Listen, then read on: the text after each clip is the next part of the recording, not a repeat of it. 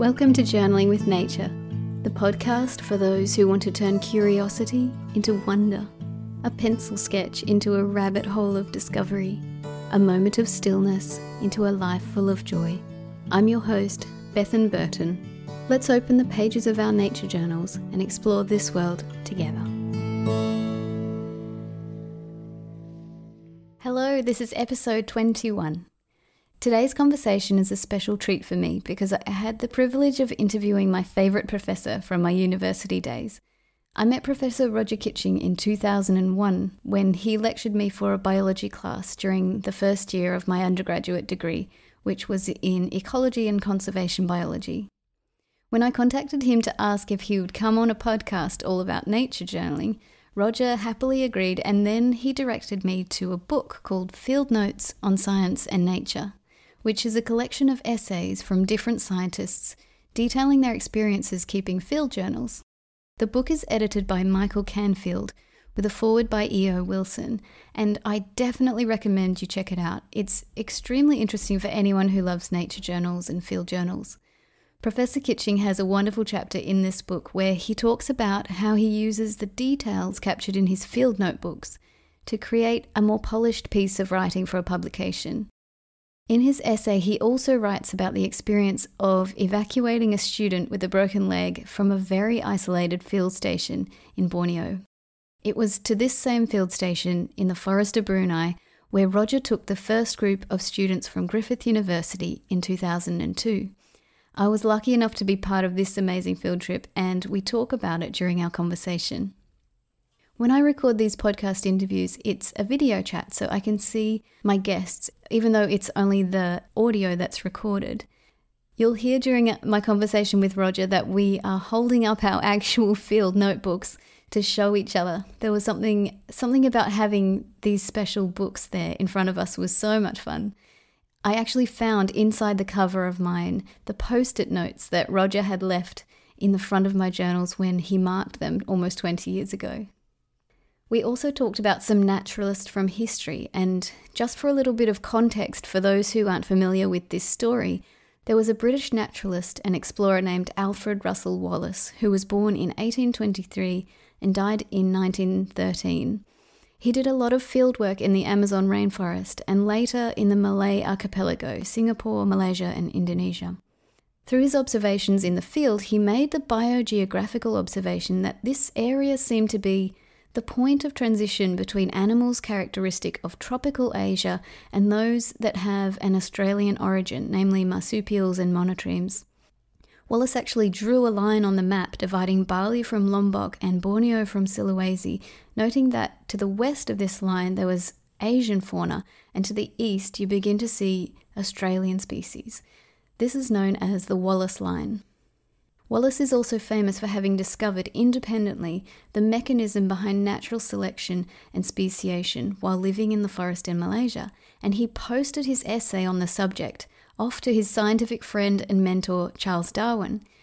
And meanwhile, Darwin, who had made this very same discovery many years earlier before Wallace, but who had been too conflicted to publish his ideas, then realized that he had to immediately publish his theory of evolution by natural selection if he didn't want to be usurped completely, even though that wasn't Wallace's intention. Anyway, we touch on these events during the interview, so that's just a little bit of context about Wallace and Darwin to set the scene. So let's get into the interview. Professor Kitching grew up in the port city of Hull in North Yorkshire, England, and was a keen naturalist from a very young age. I began by asking about these early nature experiences.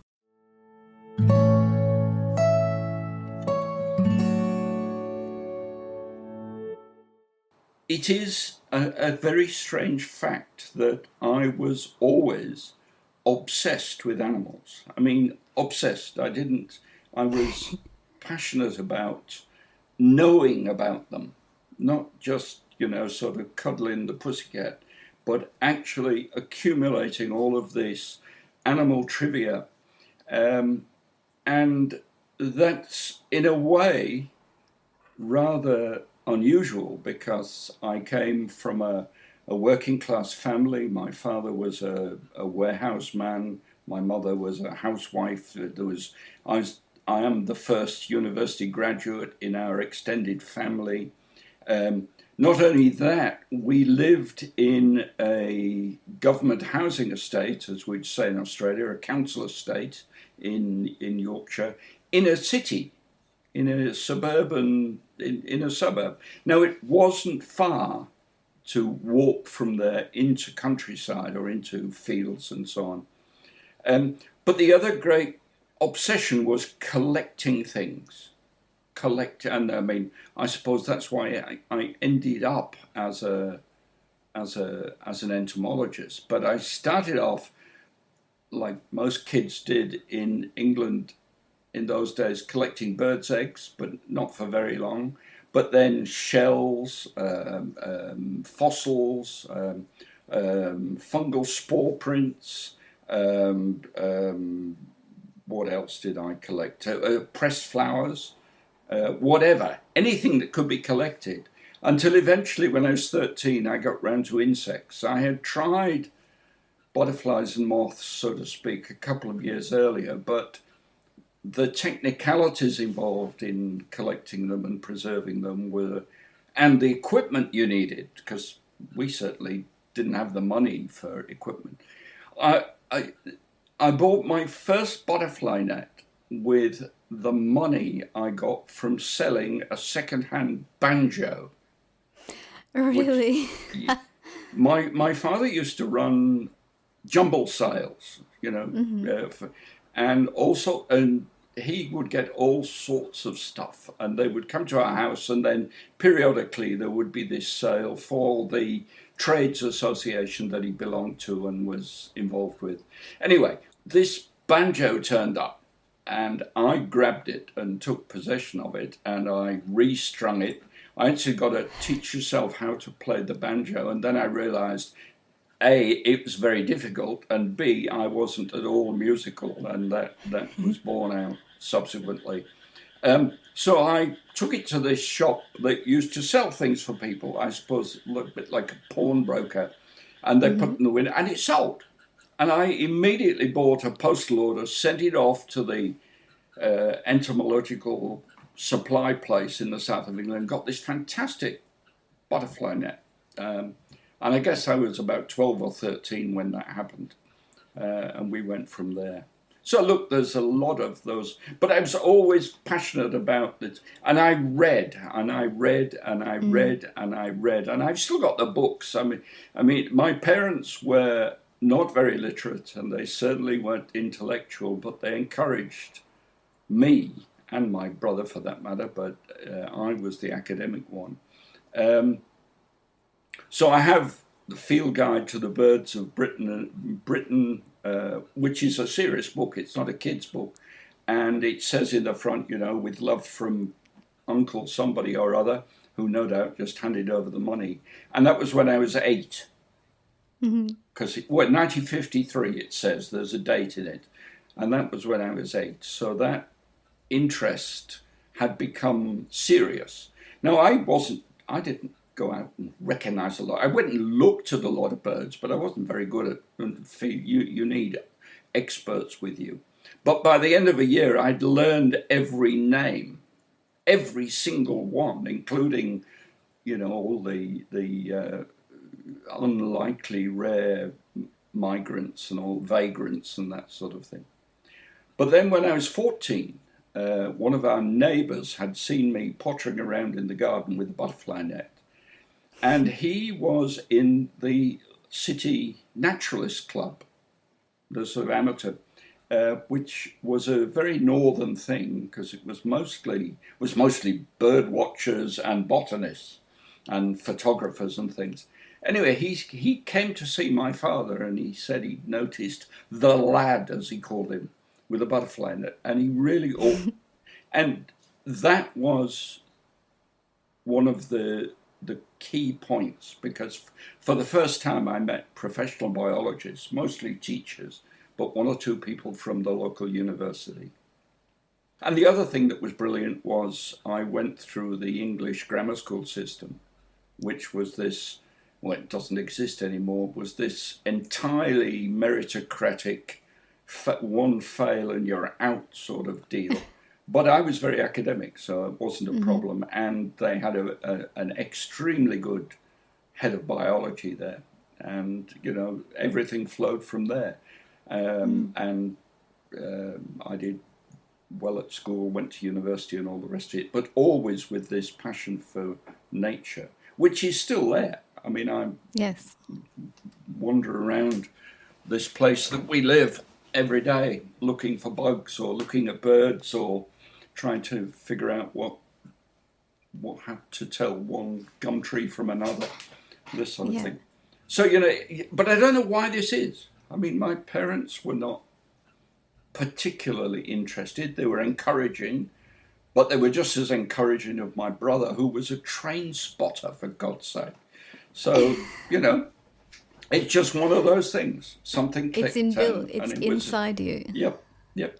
And you know, I as soon as I learned the word word zoologist, I I um, Yeah. said, well, that's what I wanted to be. And my parents would say, well, what are you actually going to do for a living? And I had no idea.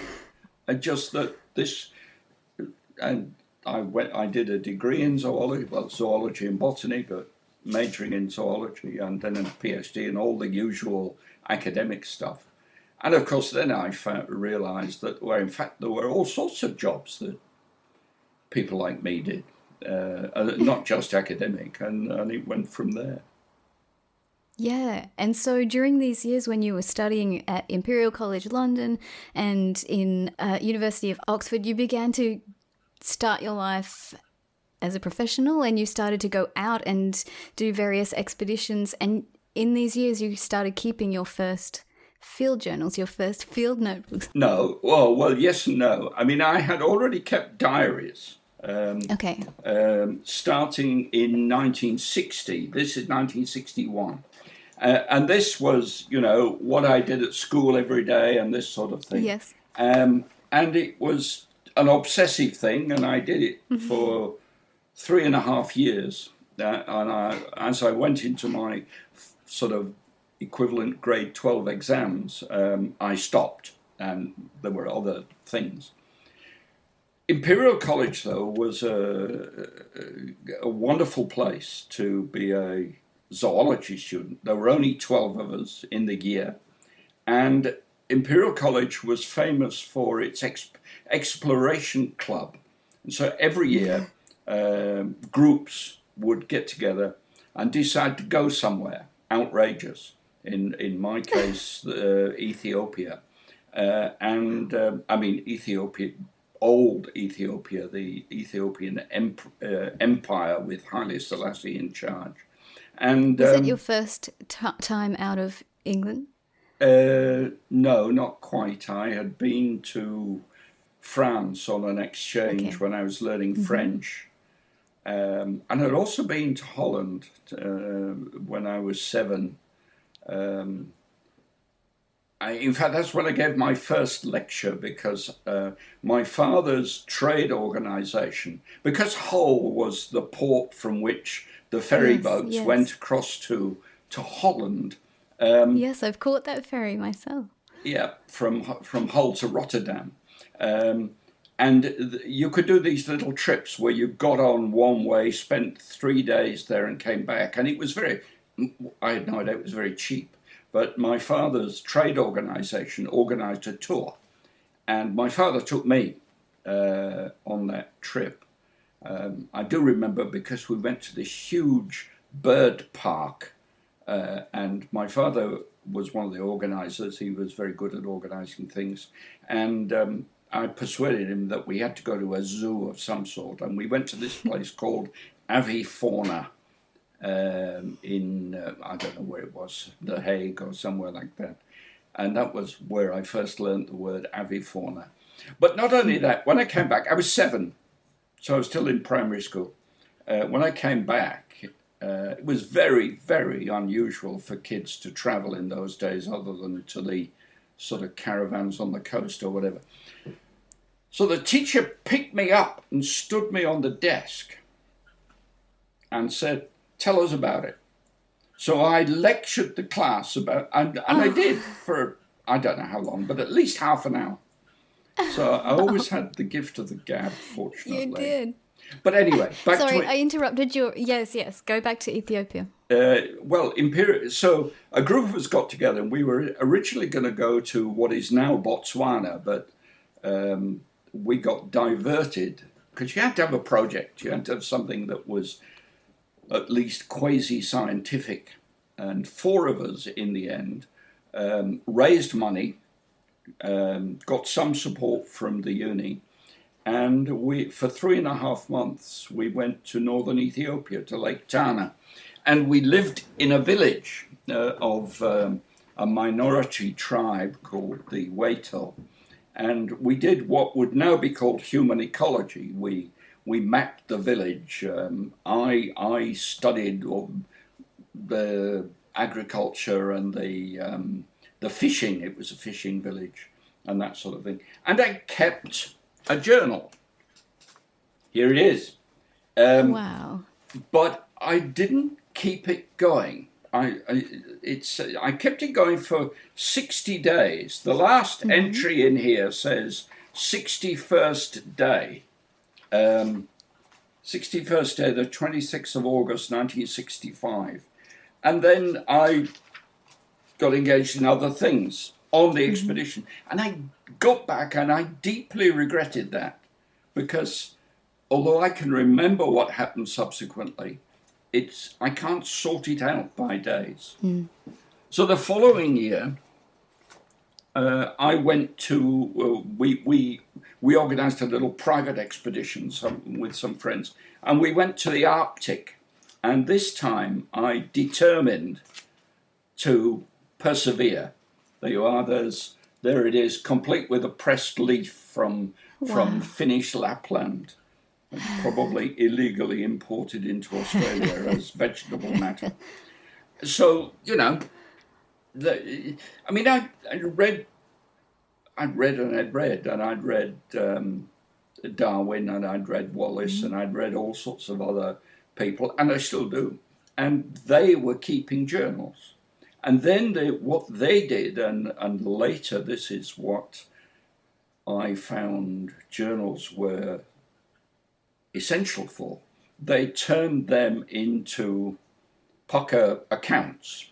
You know, very few people, unless you're Darwin or Wallace, as famous as that, nobody ever publishes the journal as such, but they use it as a base for constructing stories. So, for instance, the chapter that was in Field Notes, the book we were talking about, uh, is a combination of two sets of events, one of which was based on a journal and one of which was the early stuff in Hull, which was actually partly based on the day to day events that are recorded in here, including what beetles I found on the nat- natural.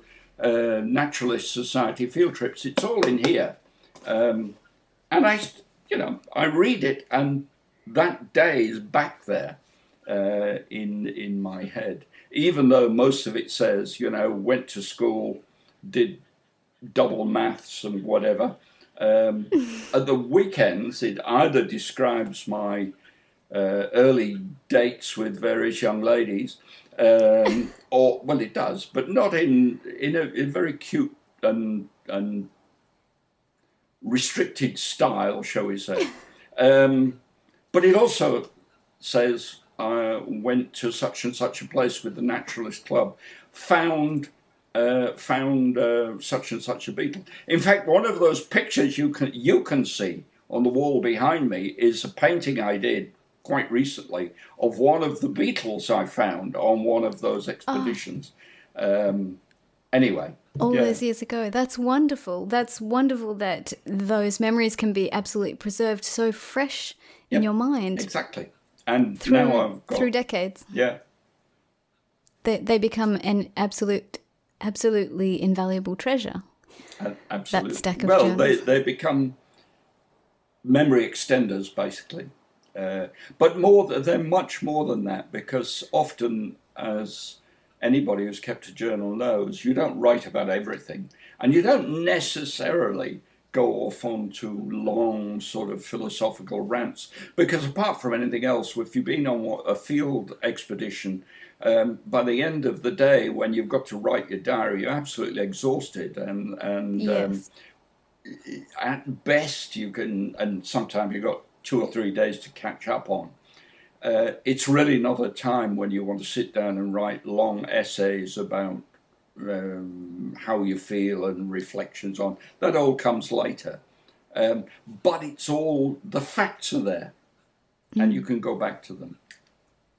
In those early ones in the beginning from Ethiopia and the Arctic, were you keeping sketches as well as accounts or mostly mostly using words? I often did little um, thumbnails just with my pen, but it wasn't. And and um, what happened after I finished uni, I went to. Uh, first of all, I was a research fellow in Canada um, for t- just two years, and did some travelling there in Western Canada, it, all different parts of the states, and Mexico and I didn't keep diaries. I dearly wish I had, but everything was new. I was newly married. There were two of us. Um, um, dropping out every day for an hour or half an hour to do a diary wasn't one of the options. Um, and then we came to Australia, and again, now we had kids, um, and uh, there were two. While, I worked for CSIRO in Canberra, there were two major expeditions, well, field trips, other than what I was doing for a living, which was um, sampling blowflies on in the southern tablelands, which wasn't something you necessarily wanted to record the details of, other than in data books. But I did go to New Guinea for the first time uh, um, and went into the highlands uh, collecting butterflies with a, a, a guy who's become a, a good friend of mine subsequently, Don Sands. But I also um, was part of the Alligator Rivers Survey Expedition in 1971, which went up to what is now Kakadu, but was then just Western Arnhem Land, to do a biological survey. CSIRO were contracted to do this. And we went in there, into that country, uh, when it was just two wheel tracks through the grass to get there. Um, all of these famous indigenous sites and art sites and burial sites, all sorts of places that we probably shouldn't have been, were just there in the grass, so to speak, or in the, the rock formations. But I didn't keep a diary, and that is my greatest re- regret. And that set me up so that when the next major opportunity came up, which was sometime later, was to go on the Project Wallace expedition to Sulawesi in uh, in 1985. Now, I absolutely decided I would keep a journal and keep it assiduously, and that's when drawings began to become more of a feature. Um, And they gradually developed. Um, there were either little thumbnail sketches just with a pen, or later, by the time you and I met and we, uh, we were, I was working in Borneo, then I'd worked a little bit on my artwork and um, was doing watercolors and then subsequently gouaches. Um, and I continued to do that.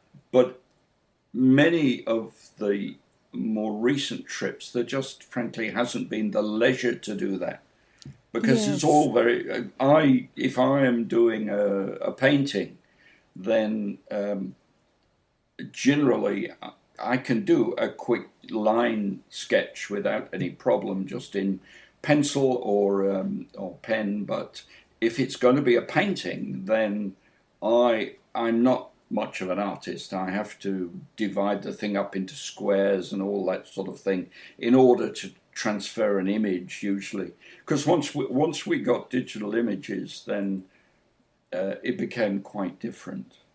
But what I've never done, almost never done, is used photographs. I take them, but the idea of going back and printing them off and going and Pasting gluing, them the- the leaving spaces for them and all the rest of it, no, that's not. that that becomes a scrapbook, not a journal. You know, a journal's something you do while you're out there. I mean, generally, when I climbed on the plane to come home from wherever, that was the end of the journal. Uh, Yes. I mean, I didn't. I didn't sit down at home and write write more of the journal. I might have written an article or a or a paper or something that described the results. Sometimes, in fact, I certainly in the big book I wrote about food webs, I did use the journals to introduce sections of that book with a a sort of um, atmospheric piece. Um, A narrative. and and that was derived from the journals. But it, but again, it wasn't the actual words in, of the journals.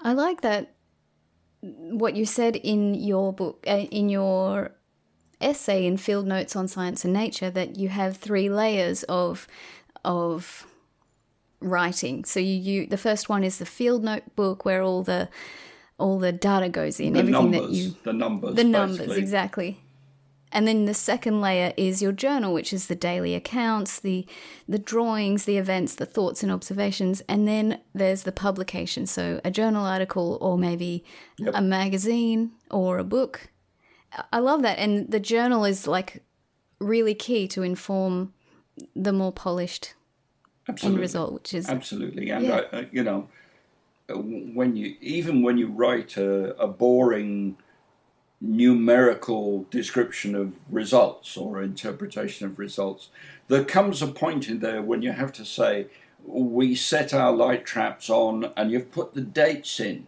You think, "Cripes, what were the dates?" And then Yeah. they weren't in the notebook, but they're in the journal and Okay. you go scraping through to find exactly that. Because if you're writing popular articles, and I always intended to write a full popular book, which um, I already, I think, I already have sort of half written, but it comes and it goes, and that's very much that sort of one chapter per expedition. Um, Whether that will ever get finished, frankly, Bethan I, I don't know. Um, um, I keep I pull it up occasionally and write a few paragraphs. Um, yeah I think if I if I had a publisher, I would probably get off my rear and, and finish it because it wouldn't be that it wouldn't be that hard because a lot of it's done. You Yes. know, you know, I'd have to go through and change things where I say now 30 years later it would now be 40 years later or something. i want to read that book roger so Well, do it yeah. yes, um, I mean other people. They, it's now become a bit of a genre.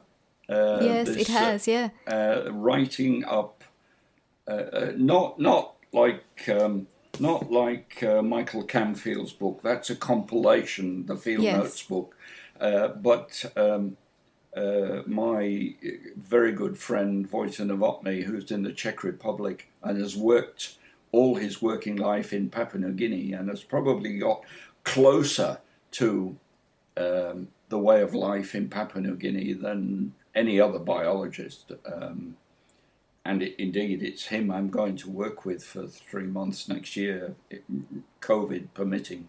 But um, he wrote has written a wonderful book called uh, Field Notes from New Guinea, uh, which he wrote in his native Czech, uh, and then had um, uh, an expert translate it into English. Normally, he writes in English, but it it's just and it's a that's a whole series of little essays, reflections on. It's not about not really about biology at all. Uh, it's about how he he compares he he contrasts um, belonging to a small tribe in Europe, by which he means the Czechs, uh, with the tribal life in um, Papua New Guinea, uh, and all the sort. And some really really amusing comparisons. that's And that's that the sort of great book I'd like to write, but I don't think I tend to get too serious, you know. Um, um, what you have to try and do is is use the journals to talk about an expedition, but you can't yes. write a book with well, not anymore. Um, Attenborough and Durrell and people did this in their early careers, which was really uh, just an animated journal, you know. And then yeah. we moved here and did this and so on. That doesn't work anymore. You've got to have a point to each chapter. Um, and um, uh, that means you, certainly in the present state of the world, you tend to get into serious stuff about, yes. about habitat destruction. I mean, climate change. Finally, yeah. finally, Attenborough. Who, uh, when I worked with Attenborough, he he said to me he didn't get into all that conservation stuff because w- whatever job he had to do, he would go to the best place in the world for seeing gorillas or or filming coral reefs. Well, he's changed. He's changed his mind, obviously, and the the latest book uh, is is absolutely a, a rather depressing um, yes. um, reflection on his part on how he's seen nature deteriorate over his mm. working career. Fortunately, I think in terms of um, the joy of nature. When I uh, I worked with him all thirty years Tell ago. Tell me the just, story because I just know. for a weekend. Just for a weekend. Okay. He came to Lamington National Park to film bowerbirds. Uh, this was when they were producing the series Trials of Life, which was the second second set of films they made um, in the new style. The first one was Life on Earth and the second one was Trials of Life. And he was going to then uh, move on to film um, caterpillar ant interactions. And in, in other words, talk about mutualisms where both mm-hmm. both species engaged in a, a two way interaction benefited from that. And I had done the basic work on that uh, as part of my entomological research. Oh, long before you and I met, I mean, it was very early days at Griffith, so in the mid 70s. And so while he was fi- filming bowerbirds at Lamington, um, the team, the BBC, invited me to go and spend a weekend there with them, during which time I was supposed to brief him and tell him all about the, the, okay. the caterpillar stuff which he actually filmed in Townsville with an ex student of mine called Chris Hill. But I spent the entire weekend at Lamington with them, and it was fantastic. And he was just mm-hmm. a, an amazingly empathetic sort of person, as well as being interesting and and uh, remarkably uh, literate and all the rest of it. So that was very exciting. I didn't yeah, keep a that... didn't keep a journal about that, but I, I, I often so wonder cool. whether he kept journals because he always wrote books. Because I, I know what what he did, how it worked in his case was, we would in between filming the bowerbirds, we would sit down together uh, in the lodge there, and I would tell him all about whatever uh, butterfly ant interactions and he would immediately write the script. Really? I mean, not at the same time, but immediately afterwards. And he would yep. work on it late in the night while he was. Uh, and I mean, that was his brilliance because he wrote all his own scripts and he wrote them on the go. I mean, he would. So they would go out and they would see what the, the bowerbird was doing. And I mean, he would know the basic biology of the bowerbird. Mm. But the actual script, what he actually said, you know, that wonderful English voice, um, which so many people try and imitate now, even especially people trying to sell things on television ads, you can just tell that this is a, you know, when they say now the children are foraging for the chocolates, it's Attenborough down the line. It really is. Um, How anybody will ever match that, I don't know. But anyway, he would go and make some observations, do part of the film, and then rush back in and write some more of the script because Oh wow. obviously he would have been because when you're looking at wild nature, um, you don't always get what you want, but you always get something else, and you have to make something of Mm. He's that, learning on the spot. know. Yeah, yeah, okay, And yeah. He was just so, so impressive. He, he still is impressive. I only met Yes. him the once, I might add. Oh no, twice. Once when I was a student, and he came and talked to the the University Natural History Society just after he'd come back from Madagascar, and then um, forty years later, or whatever it was, thirty years later, when he was doing uh, Trials of Life. But such a nice man. I met a lot of these uh, TV naturalists, and they're not, without naming names, they're not necessarily very nice people off screen. Okay. But but David was just uh, just uh, a pleasure to be with. I love that story. I haven't heard that before. I've got a lot of stories. You've got. so, for context, let's talk about how we met. So, um, in my first year of university, which was 2001, oh my gosh, I met you because you were my biology professor, and you your secret way of getting people to pay attention in class was to offer the students with the top results at the end of the term the chance to go on a field trip to to Borneo. It, that was a cheeky trick, right? In 2001, Bethany, it wasn't quite like that. Uh, the, and this is absolutely true. I was lecturing you and your class, I forget about what, but it was my habit to break up the material stuff that you were supposed to know with stories about yes. um, my fieldwork in various places. And I had been talking, I think, about Brunei and pitcher plants and the animals that live in and around pitcher plants. And people were clearly interested. And without any forethought in the middle of the lecture, I said, and I will take 18 of you there next summer. There was no pre planning beyond that point. I didn't know that. You did it on the spot. Um, I mean, subsequently, it became, they still go.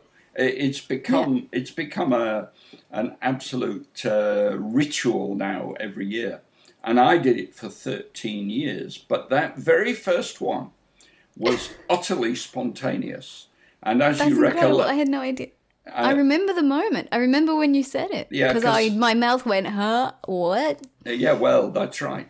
And there were, there must have been, what, 150 people in the class um, in that first year lecture. And um, I said, I, I mean, I made it up as I went along. I said, look, go to the office, and if you'd like to come, sign up.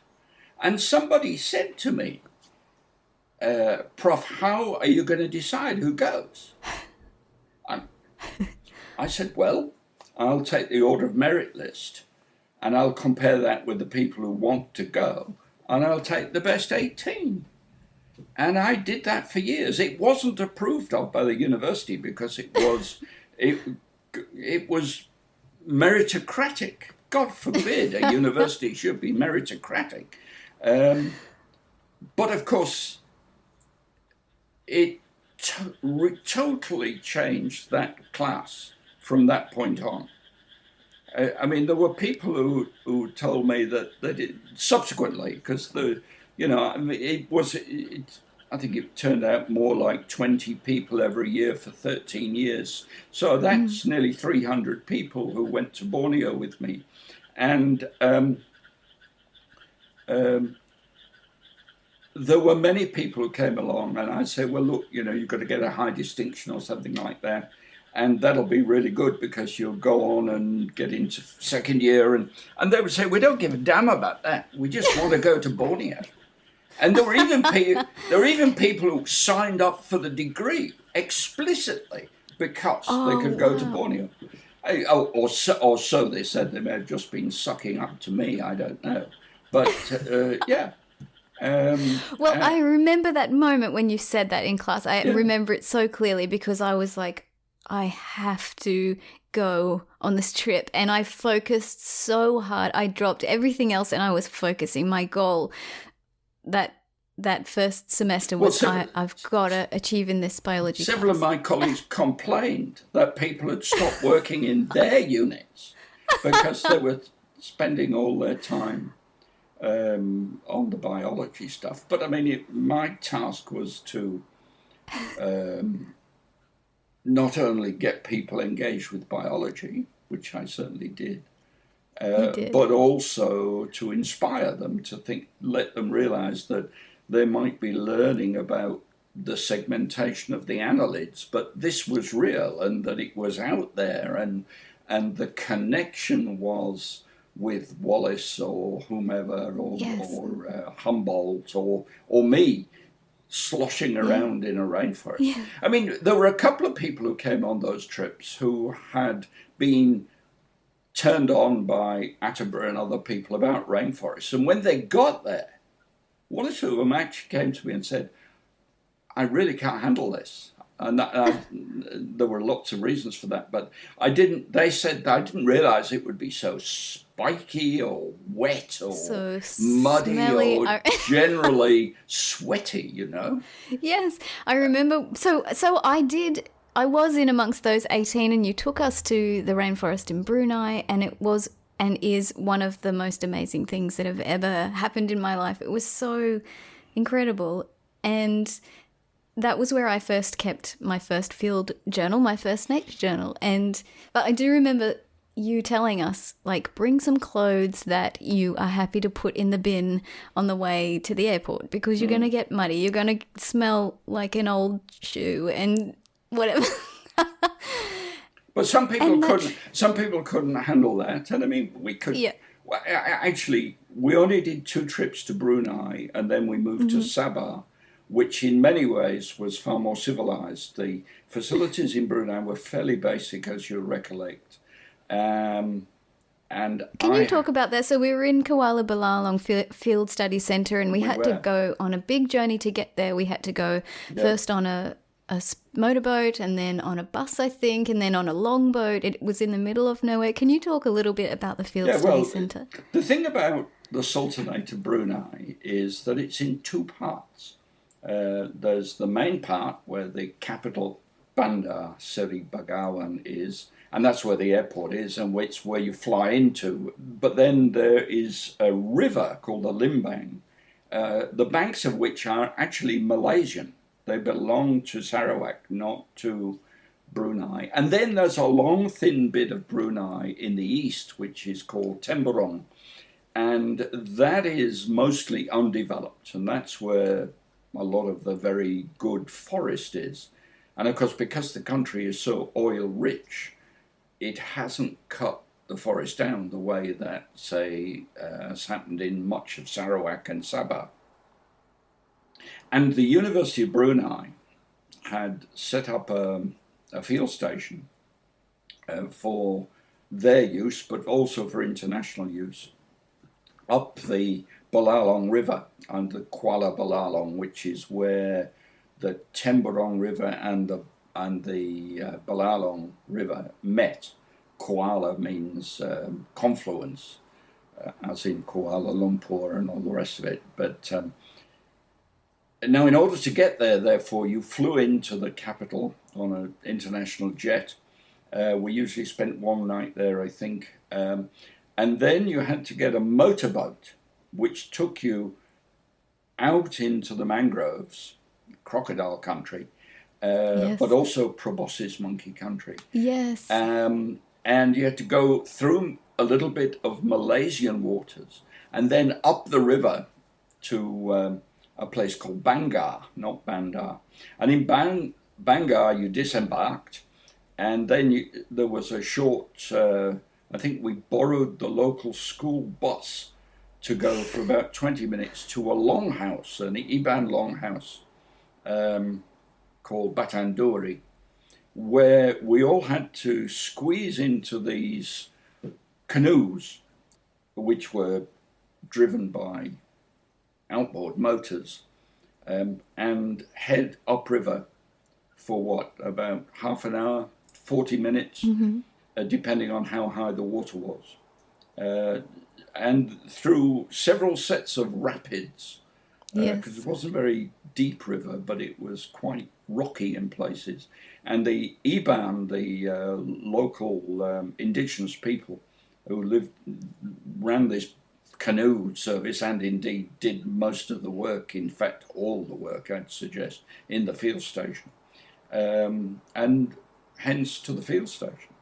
If the river, if there was rain, and there often was very heavy rain, then uh, the river could go from a sort of um, half meter deep trickle to a raging torrent overnight. Yes. And this did happen several times. And if it happened to coincide with the time you had to go back, you know, to make to catch airplanes and things back to Australia, then some of those journeys back down the river were quite hair raising.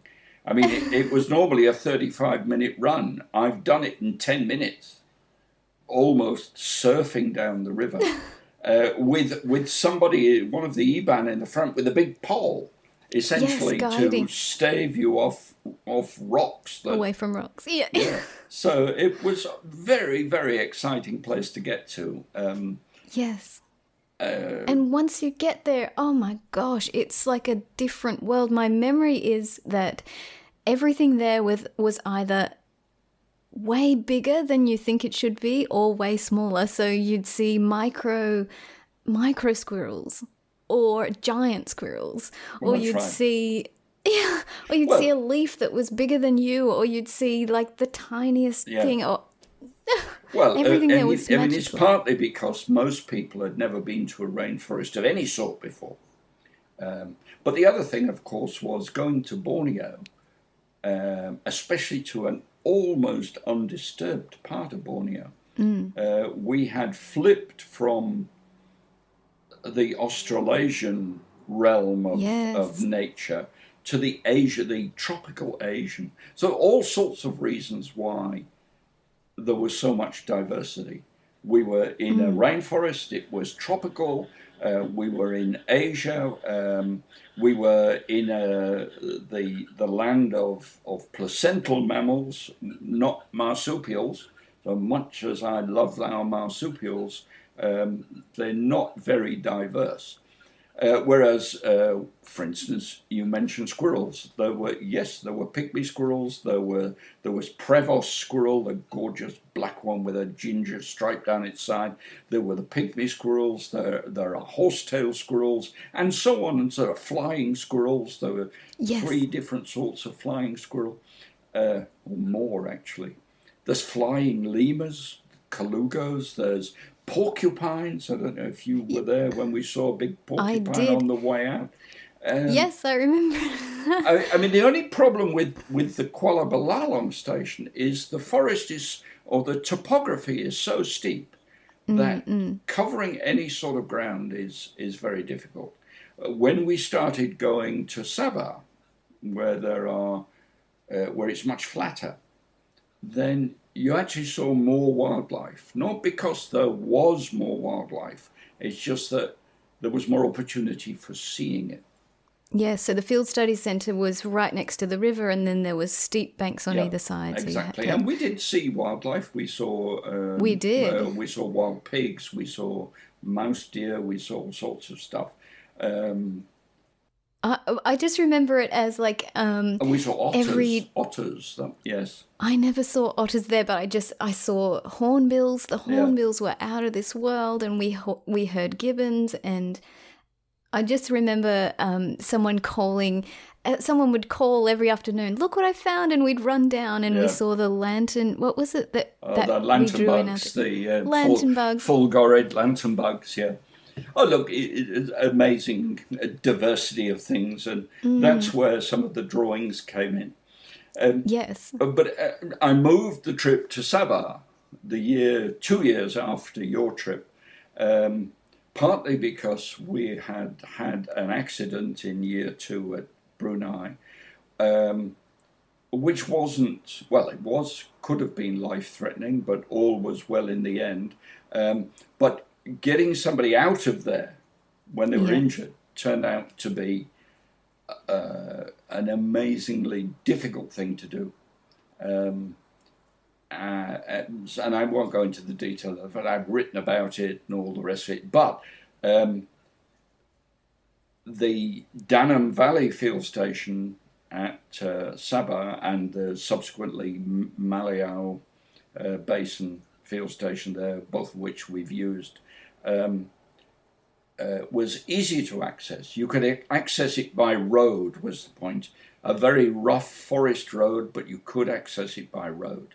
So that means when accidents happened, and you know, 13 years, 300 students, accidents happen, um, y- you can respond to that without having this fourfold um, yes. stages uh, to actually get to any sort of real assist- medical assistance.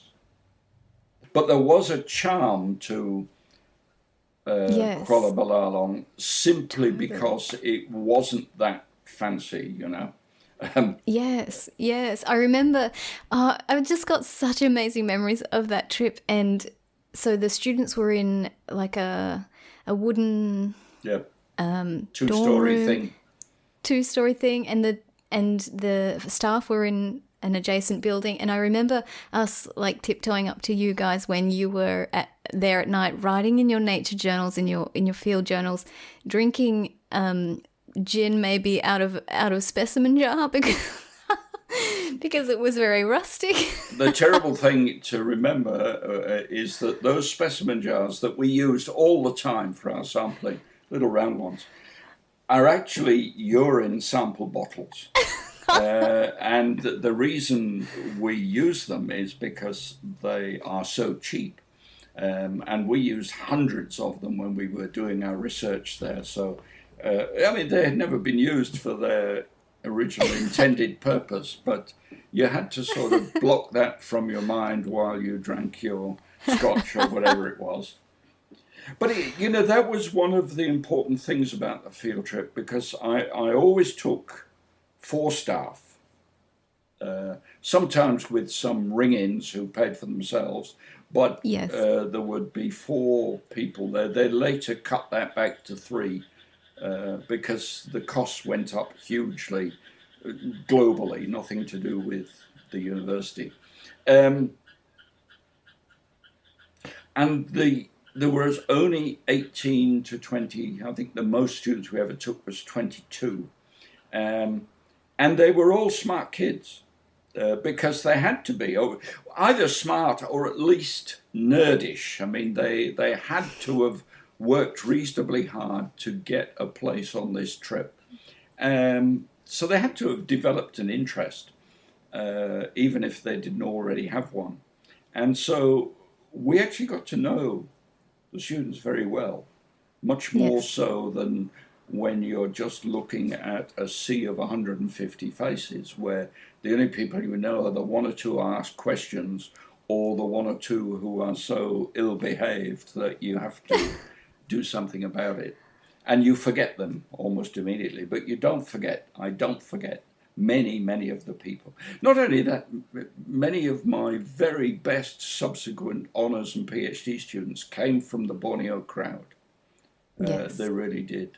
Uh, Louise Ashton, who's uh, assistant professor at University of Hong Kong now, and one of my latest students, was turned on by the Borneo trip. Sarah Maunsell, who until recently was postdoc at Harvard, um, with Michael Pam- Canfield, who wrote the field, not in his lab, but in the same building, um, again was a Borneo bunny uh, mm-hmm. and uh, went on to become a professional biologist. Um, and that hap- happened frequently, frequently, mm. um, and that was extraordinary. I've got my field journal here, in fact, and do you know I've still got the little post-it note that you wrote in it, and it says this: Bethan, great pictures, good account. The best parts were where you say what you think about things. Roger, twenty-five out of thirty.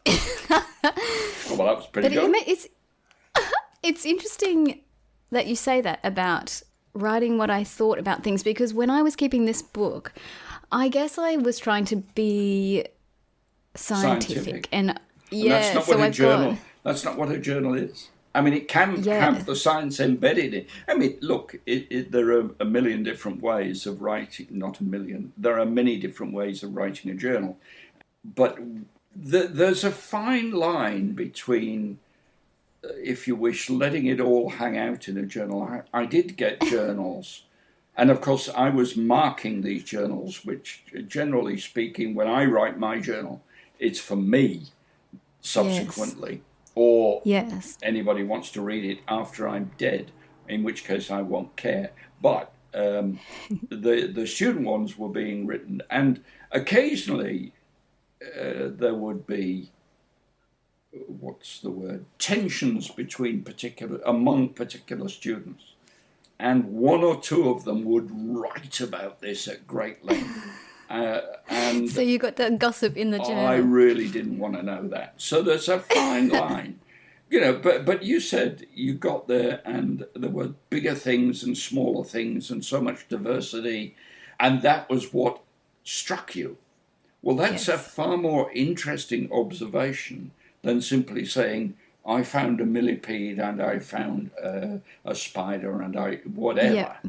Uh, because it means you're thinking about what you saw and, and you're comparing it with your previous experience, which is, I mean, it, that would signal to me that, that you were responding to the environment in, in a way uh, that is different from simply experiencing it in a trivial sense.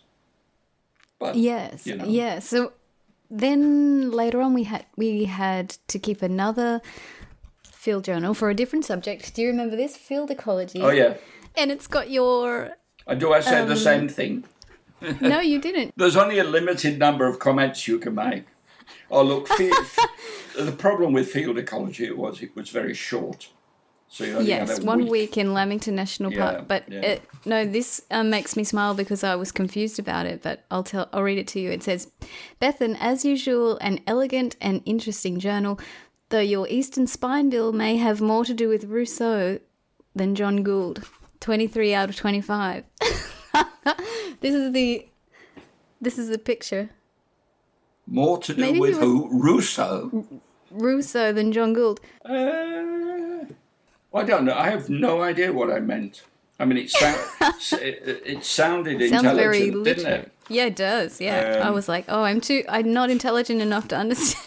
Well, Rousseau was this uh, uh, environmental philosopher who Okay. uh, who um, reflected on it was almost. Um, I think that's probably what I meant. That what you you painted was almost the the um, the the mental image of the spine bill rather than the actual spine bill. Bear in mind, John Gould painted his birds from um, from skins, generally speaking.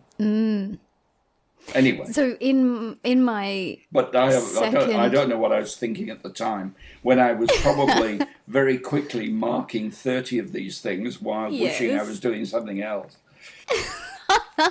I um I learned actually from your first comment and I realized that I didn't have to be writing scientific things to Yeah. impress you that I needed to be writing from myself from my own experiences from my own heart maybe um and that second journal was was different Did you get a better mark?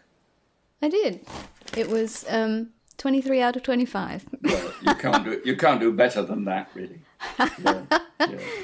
But I, I mean, uh, I still keep these journals. Um, I showed you. Um, this is actually a diary. This first one that was 1961. I did keep one in 1960 when I was 16, but I haven't got it. My mother threw it out with a lot of other stuff um, when the house was being cleared, and um, this one is from 2019 when I uh, went with a film crew up to Cape Melville on Cape York. Um, for uh, and uh, yeah, and there's I don't know, I haven't counted them. There's about 25 volumes in between. Wow, wow. Some of which stretch for a long time. I mean, the the six months we spent at Harvard, I kept a journal throughout that period which included many more sort of day to day things. Um, but it did. I mean, that's when I was writing what I call my big book. This mm. one, this one, um, mm-hmm. and um, that diary does uh, chronicle how this was mm. produced, chapter by chapter, and I would I remember a couple of times when I got absolutely stuck, and then some set of experiences, not experiences, yeah, just talking with people or reading something or sometimes just walking around in these lovely parks they have there, things would come clear in my head anyway, and then I'd go back and mm. write them down. And the journal does sort of um, chronicle that that um, intellectual process, which is interesting, as well as yeah. saying what I had to dinner for dinner at the seafood restaurant and that sort of stuff. One thing I felt when in Borneo writing this, my very first nature journal, was a connection to naturalists in history. Like, because we were right near the Wallace line, and we haven't really. Exp- you did touch on what the Wallace line is for those who who um, who don't know, but Alfred Russel Wallace did a lot of work in that region, and then here we were keeping a nature journal, keeping a, a field journal, and I wonder how you feel about that. Do you feel connected with old naturalists of history when you're keeping your journals? Uh, yeah, well, the, the, the trite answer is yes, but some mm-hmm. more than others. Um, Darwin was, uh, uh, he came from a moneyed class. He'd never had to worry about whether or not he had a future, so to speak, from a very young age. Uh, it was his biggest problem was figuring out what he was going to do, and indeed, it may well be that that he, um, because he was never trained as a biologist. Um, he was self-taught. Mind you, so was Wallace. But but the difference was, for a start, even I mean, Darwin made one major field trip in his life, which was on the Beagle. Uh, and um, although it was a small ship, it was nevertheless um, a haven he could go back to uh, after he'd been off looking for fossil mammals or whatever. He did take some ground trips, but which is possibly where he got the, the, the uh, infection, which is supposed to have affected the rest of his life. Nevertheless, he could retreat to the Beagle uh, and uh, so on. But Wallace was quite different. He went in the field, uh, found a house or a hut or a bivouac, and and spent months and months and months in the field. Um, he did keep journals. He did keep journals. Um, and they're interesting to read because they're on and off. Sometimes he'd write three lines for a day, sometimes he'd write a whole essay. Um, and he really, of course, he'd been in Brazil, um, uh, in the Amazon, uh, and he'd gone back to the UK, and his ship caught fire uh, and he was in a longboat um, in the middle of the Atlantic. Uh, I think it was in the middle of the Atlantic, but all his collections were lost oh, from dear. the Amazon. almost all. Um, and he got back to the UK, and I mean, he was intending to sell these these collections in order to keep himself alive. Um, and he'd been there with um, Henry Bates. Bates stayed there. They split up when they got there. Uh, Bates wrote uh, Naturalist on the River Amazons, uh, whereas Wallace's book was called Travels on the Amazon. Anyway, doesn't matter. Uh, the point is that he rushed around, raised money, uh, and took off again, this time for Southeast Asia, where he was away for several years. Uh, and um, I admired the fact that he, he picked himself up from losing everything and uh, yeah. went off there and really thought about things. I think this is one reason why I wrote on people's journals often I would really like to know what you thought mm, because mm. Um, he was collecting stuff, shooting birds, shooting mammals, whatever, skinning them, because he had to. That was how he made a living. And it, and it was a slightly different world in terms of attitude. But nevertheless, he did write some really conservation oriented things. Um, and I've forgotten what I was going to say. Um, we were talking about feeling connected to. Oh, that's right. Because um, there's a paper he wrote, a short, about four pages, which you can find online, called the Sarawak Law. And the Sarawak Law was written about two years before the famous paper, which he, or presentation with Darwin, which uh, was all about the dynamics of speciation and evolution, the one that changed the world. But two years earlier, he wrote this thing called the Sarawak Law, and he reflected on the fact that whenever you found two very animals or plants or insects that were clearly re- similar to each other, they were usually geographically close to each other as well. Now, bear in mind, this was before the theory of evolution. Uh, it was at a time when the accepted dogma was that God created the world and plunked things in place. So, if God had created these two very similar things, why plonk them in the same place or, or close together? And of course, the mm-hmm. reason that, that it actually is that is because they many of them are derived from a common ancestor which would also have been in that place and some sort of um, uh, isolation occurred to, uh, but on a local basis.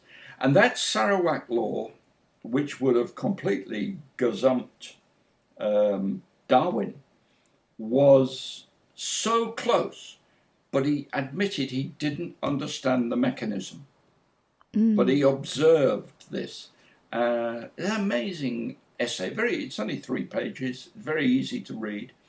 Uh, and then, of course, uh, in Ternate in the Moluccas, he he he had this he realized uh, inspiration that it was in the haze of a malarial fever, wasn't it? That well, this is this is the story. This is the story. He, he okay. Was, he he was certainly. Um, convalescing after a bout of okay. which is why he was in one place. And it was also, as he himself says somewhere, I think that he actually had enforced leisure because he was so weak that he was thinking about things. Mm.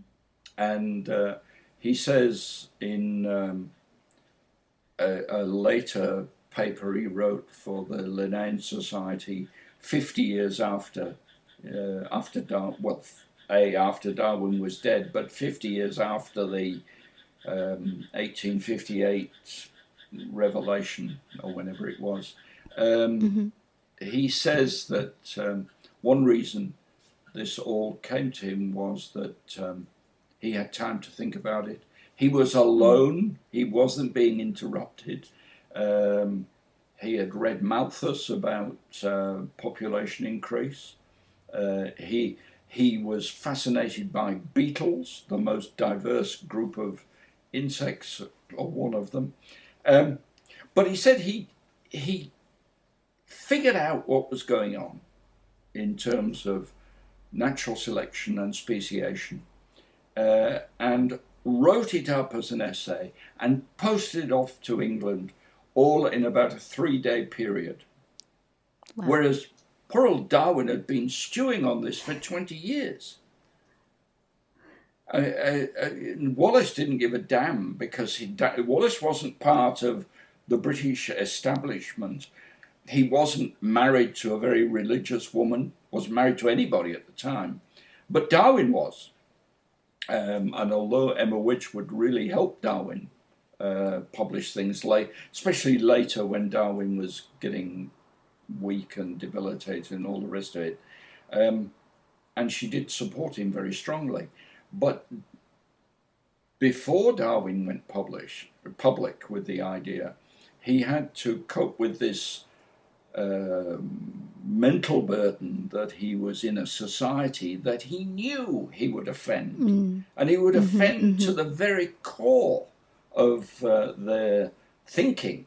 And he would overturn a thousand years of, uh, of so-called understanding of how things were the way they were, and he would show that evolution was mechanistic.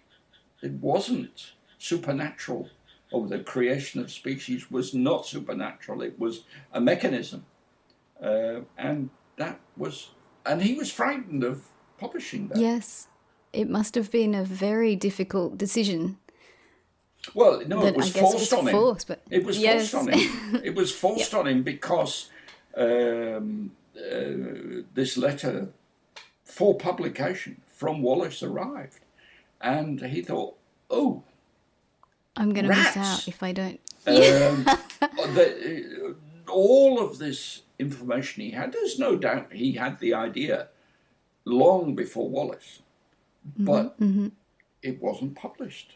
Um, A few people knew about it. Hooker, the, the director of Kew Gardens, knew about it. Um, and in fact, Darwin was going to throw it all in and, and, oh. and, said, well, look, Wallace has done it. And it was Hooker that persuaded Hooker and others that persuaded him that um, there should be this joint presentation. And of course, Wallace was very gracious about it all because later in reflection, he he would always cede precedence for the idea, which he didn't need to do. Uh, mm. and, and, but I think he got a rough trot in that regard. So I was always far more sympathetic, and of course I knew yes. Southeast Asia very well. So I always felt this connection with Wallace, and the yes. fact that he wrote journals and and wrote yes. ex, uh, extensively when we were out there in Borneo, it was so such a an incredible feeling to be out there, and I felt like something really big and important was happening. And I would write in this journal, and I regret that I didn't have fancy handwriting like the old naturalists that you see. Oh no, no! Uh, Darwin's handwriting was terrible, and my, my mine has deteriorated. Uh, my writing when I was 17 is is better than when I was um, 75. Um, but, but again, you, generally speaking, you're tired. You're doing it in a hurry. Yeah. You know. Uh, but it's a wonder that they produce like some of the old naturalists would create these masterworks yeah. in the evening by lamplight that I just can't even fathom the work they did in the field in those conditions. Yeah, well, they were tough, tough cookies. but there were plenty of them. You know, I, I've had students working in Borneo since your time as a student who are living in field camps, just in in uh, uh, jungle dongas and this sort of thing uh, with mosquito nets. I've been there myself and visited with them, uh, and uh, yeah, it's not that different from uh, Wallace's situation. Of course, they did hmm. have they did have uh, occasional internet connection, which Wallace certainly didn't have. Interestingly, if he had had instantaneous connection with Darwin, he would probably never have written the article because once he'd had the big idea, his instinct was to write it down in a formal fashion. Yes. Whereas now you would do what the Chinese guy did who sequenced COVID. He immediately emailed his mate in uh, Melbourne or wherever it was uh, and shared the file. And um, I, I have no idea who actually got the published credit for it. Um, yes. But you know, if, if Wallace had been able to do that, the first thing he would have done, because he was so in awe of Darwin, because Yes. of um, the uh, naturalist journal that Darwin had, the Voyage of the Beagle, uh, Mm-hmm. the first thing he would have done would have spilled the beans to Darwin. Yes. And goodness knows what would have happened then. Yes. so there was some history changed. advantage in in the slowness of the communication. Hmm. Roger, thank you so much for talking to me about all this. It's been so fun to chat about our trip, but also hear about your history and the importance of journals. And it's been so good. Thank you. My pleasure.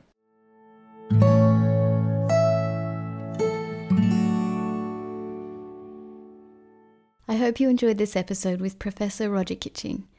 It was a very special experience for me to talk with him again, to hear about his own early nature experiences and experiences of his first expeditions and entry into his professional life.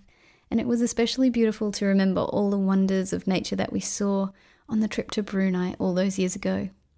There's one memory of that trip that I'd love to share a moment of pure wonder. On the day we arrived at the Field Study Centre, while everyone was settling into their dorms and getting acquainted with the place, I went alone down to the river, the Sungai Belalong, which runs right in front of the Field Study Centre. I ventured upstream just a little way past a series of small rapids to a quiet little pool, and I remember so clearly sitting there alone in the water. And it was hot and humid, and there was dense tropical forest on the steep slopes on either side of me. I was completely in awe of where I was, alone in the rainforest in Borneo. I couldn't believe it.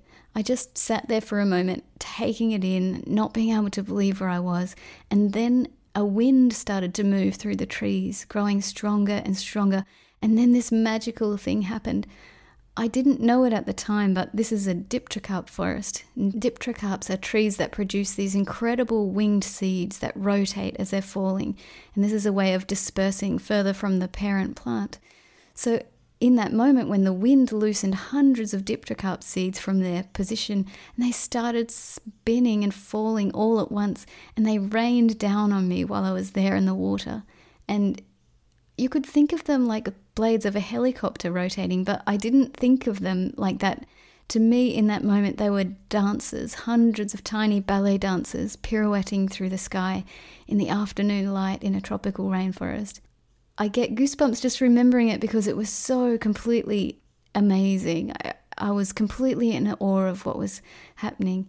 And it's one of those nature experiences that I'll always remember for the magic of it, for the purity of that sense of wonder that we can experience in nature. This will be our final episode for 2020. It's been a crazy roller coaster of a year, and I hope you're well and safe. Wherever you are and whatever you've been through this year, I'm sending you very best wishes and thoughts for a new start in 2021 new growth, positive changes, safety, and happiness. Thank you so much for listening this year. See you next week for a new episode and a new year.